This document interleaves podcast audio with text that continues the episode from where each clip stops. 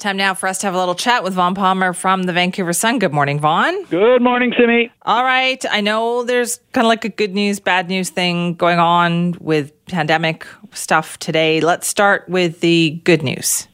Yeah, let's start with the good news, Simi. And I'm, I'm just going to tell the listener, in case they didn't hear it on the news, that you've been deputized by Dr. Bonnie Henry. Have I? Yes, you have, because Dr. Henry did her mental health talk yesterday on how to fend off pandemic depression and he sh- she said meditate. She said go for a walk. And she said bake cookies. Now simi i've been doing I this. i think you have been enlisted. Uh, you can't not not bake cookies Fun. this season. You are now working for dr bonnie henry. And frankly if you don't bake cookies you ride with covid-19 Vaughn, I'm going to go home today and take a picture of my refrigerator and send it to you because for the last three weeks, I have been making cookie dough of different kinds and then putting them in the fridge to bake off this week to assemble my cookie boxes. So hey, my listen, fridge is listen, filled I, with I know you're talking about what would you pay good money to see, Yes. and I'm here to say I would make a significant donation to the NW Children's Fund to see a bake off between you and Dr. Bonnie Henry for charity. I think that's got this. huge potential. I could win this. Uh, and and listen, look, I, I know there are Christmas Grinches out there that are going to say this is facetious. My God, we've got atmospheric rivers, we've got Omicron. I know you read a lot of history. Yes. I do too. And one of the things that I find reading about history, so you read about the Great Depression or World War II, how the hell did people get through it? Right? How did they get Yeah. through it? And one of the things you see again and again in the in the social histories of those eras is the rise of listening to the radio and radio comedy, going to movies, little music shows all over the communities. It, it wasn't because people weren't making sacrifices and taking things seriously. They, God, they were putting up with stuff that I would find very hard to put up. with. Unfathomable, yeah. But they recognized, you know, it was before we had government mental health programs, but they recognized that it, that it wasn't just distraction. It was the kinds of things you needed to stabilize your thinking and get through things. Um, with stuff like that, so you know we're being facetious I- this morning. but I know, but it's serious.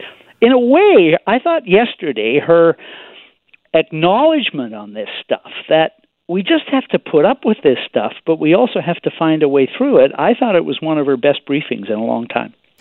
It's really interesting that you say that too, because I thought, I wonder if at some point people are, are tuning out the message that they're getting from the briefings because it does feel sometimes like it's it's just more of the same. Yeah, maybe. You know, uh, I mean- I mean, there is pandemic fatigue. I, I was the other thing she said yesterday, and I, I'm just going to go look up what we were reporting this time last year. Next next week is the anniversary of the first vaccinations in BC. So, you know, uh, this time last year, uh, we were still worrying about how the hell we were going to get through this thing without vaccines because they'd been they'd been discovered and developed, they hadn't been approved for use yet. And so we started vaccinating, and you know, here we are a year later. The numbers yesterday, the good news numbers yesterday, what more than four million doses here in BC. Uh, half a million people have already uh, gotten their boosters shots. Um, already, 10% of the age 5 to 11 cohort are vaccinated.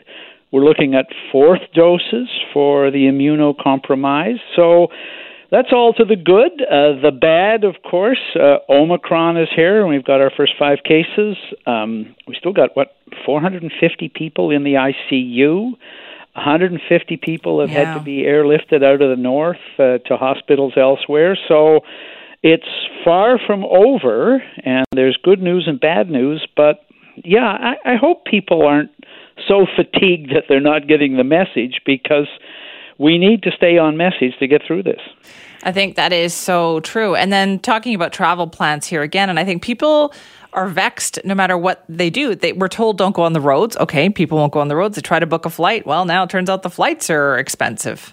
Yeah, yeah, no, it, it's true, and and anyway, the roads aren't open, and anyway, I think my read of it is travel is way too risky now. You can Yeah. you can go somewhere and not be able to get home. Uh, you can go somewhere, uh, you know, you're planning to cross the border into the United States, and whoop, the Americans just changed the rules on crossing the border. This changes the nature of what we're in. I, I noticed Dr. Henry was asked yesterday, um, "Are you planning more restrictions over the holiday season?" And she said, "No, I'm not planning them."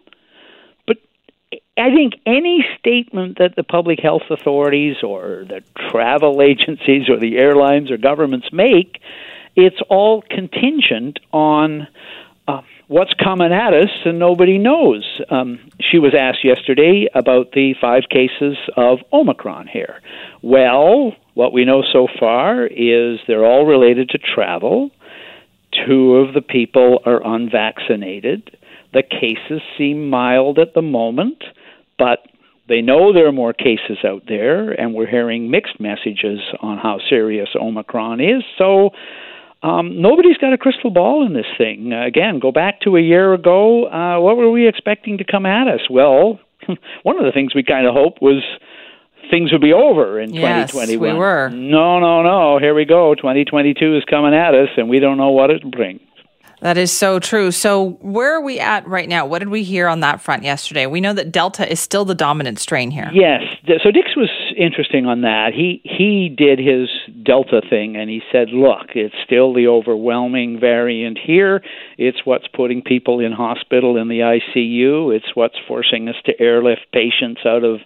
Uh, northern British Columbia. It's still infecting the unvaxxed a lot more than it's affect- infecting the vaccinated.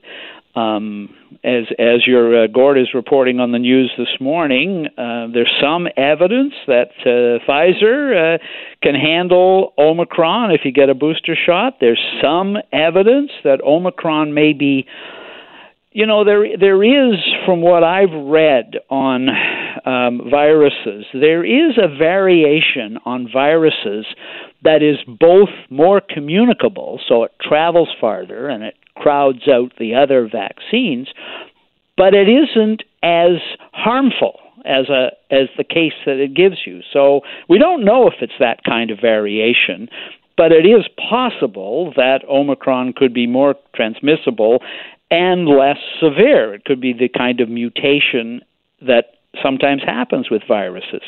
Where did the Spanish flu go away? Go to, you know, in 1918. Exactly. It it didn't go away it mutated into something that didn't kill the patients, so it got passed on, and eventually, you know, we have variations of the flu now every year, which do kill some people, but aren't as ferocious as some of the variations of COVID 19 that we've been dealing with. Right. Okay. So we know, though, like this is still a problem, yeah. uh, but the long term care outbreaks seem to be improving. Yeah. So there's some good news uh, we this thing was uh, really ravaging long-term care, and it, and in to some degree in defiance of the of the messaging we've been getting from our provincial government, which is, hey, we got this thing under control. And it turned out we didn't. And a lot of the deaths that we've had this fall have been in long term care. And at one point, we had a lot of outbreaks in long term care again. We had, what, 20, more than 20 outbreaks at one point. Uh, we're now down to three everyone's vaccinated again. So the it, it's um it's this tug of war between how much can we do, how many doses can we get out there, how quickly can we get everybody vaccinated and get it under control. It takes a while. A lot of people pay a terrible price while we're doing it. Looking ahead, uh, I heard yesterday, this one matters a bit to me, that the six, age 65 plus cohort, that's me, uh, will be getting notifications soon, starting I think next week, uh, to get your booster shot. So I'm on a schedule. It's six months from the second dose. I'll probably get one in January. Play it safe until then is my advice to me. But and and oh, I noticed the other thing Dr. Henry said was. Um, you will be vaccinated, you will be notified, but basically don't call us, we'll call right. you unless you're not registered. If you're not registered, meaning if you got your first dose before the registration system was set up, yeah. Check and make sure you're registered registered, but you will be notified if you're registered already. Be patient, but you should get vaccinated. If you're over 65, you should get your second dose within 6 months of when you got your your uh, I'm sorry, you should get your booster shot within six months of when you got your second dose. Check that email. All right. Thank you for that, Vaughn. Bye bye.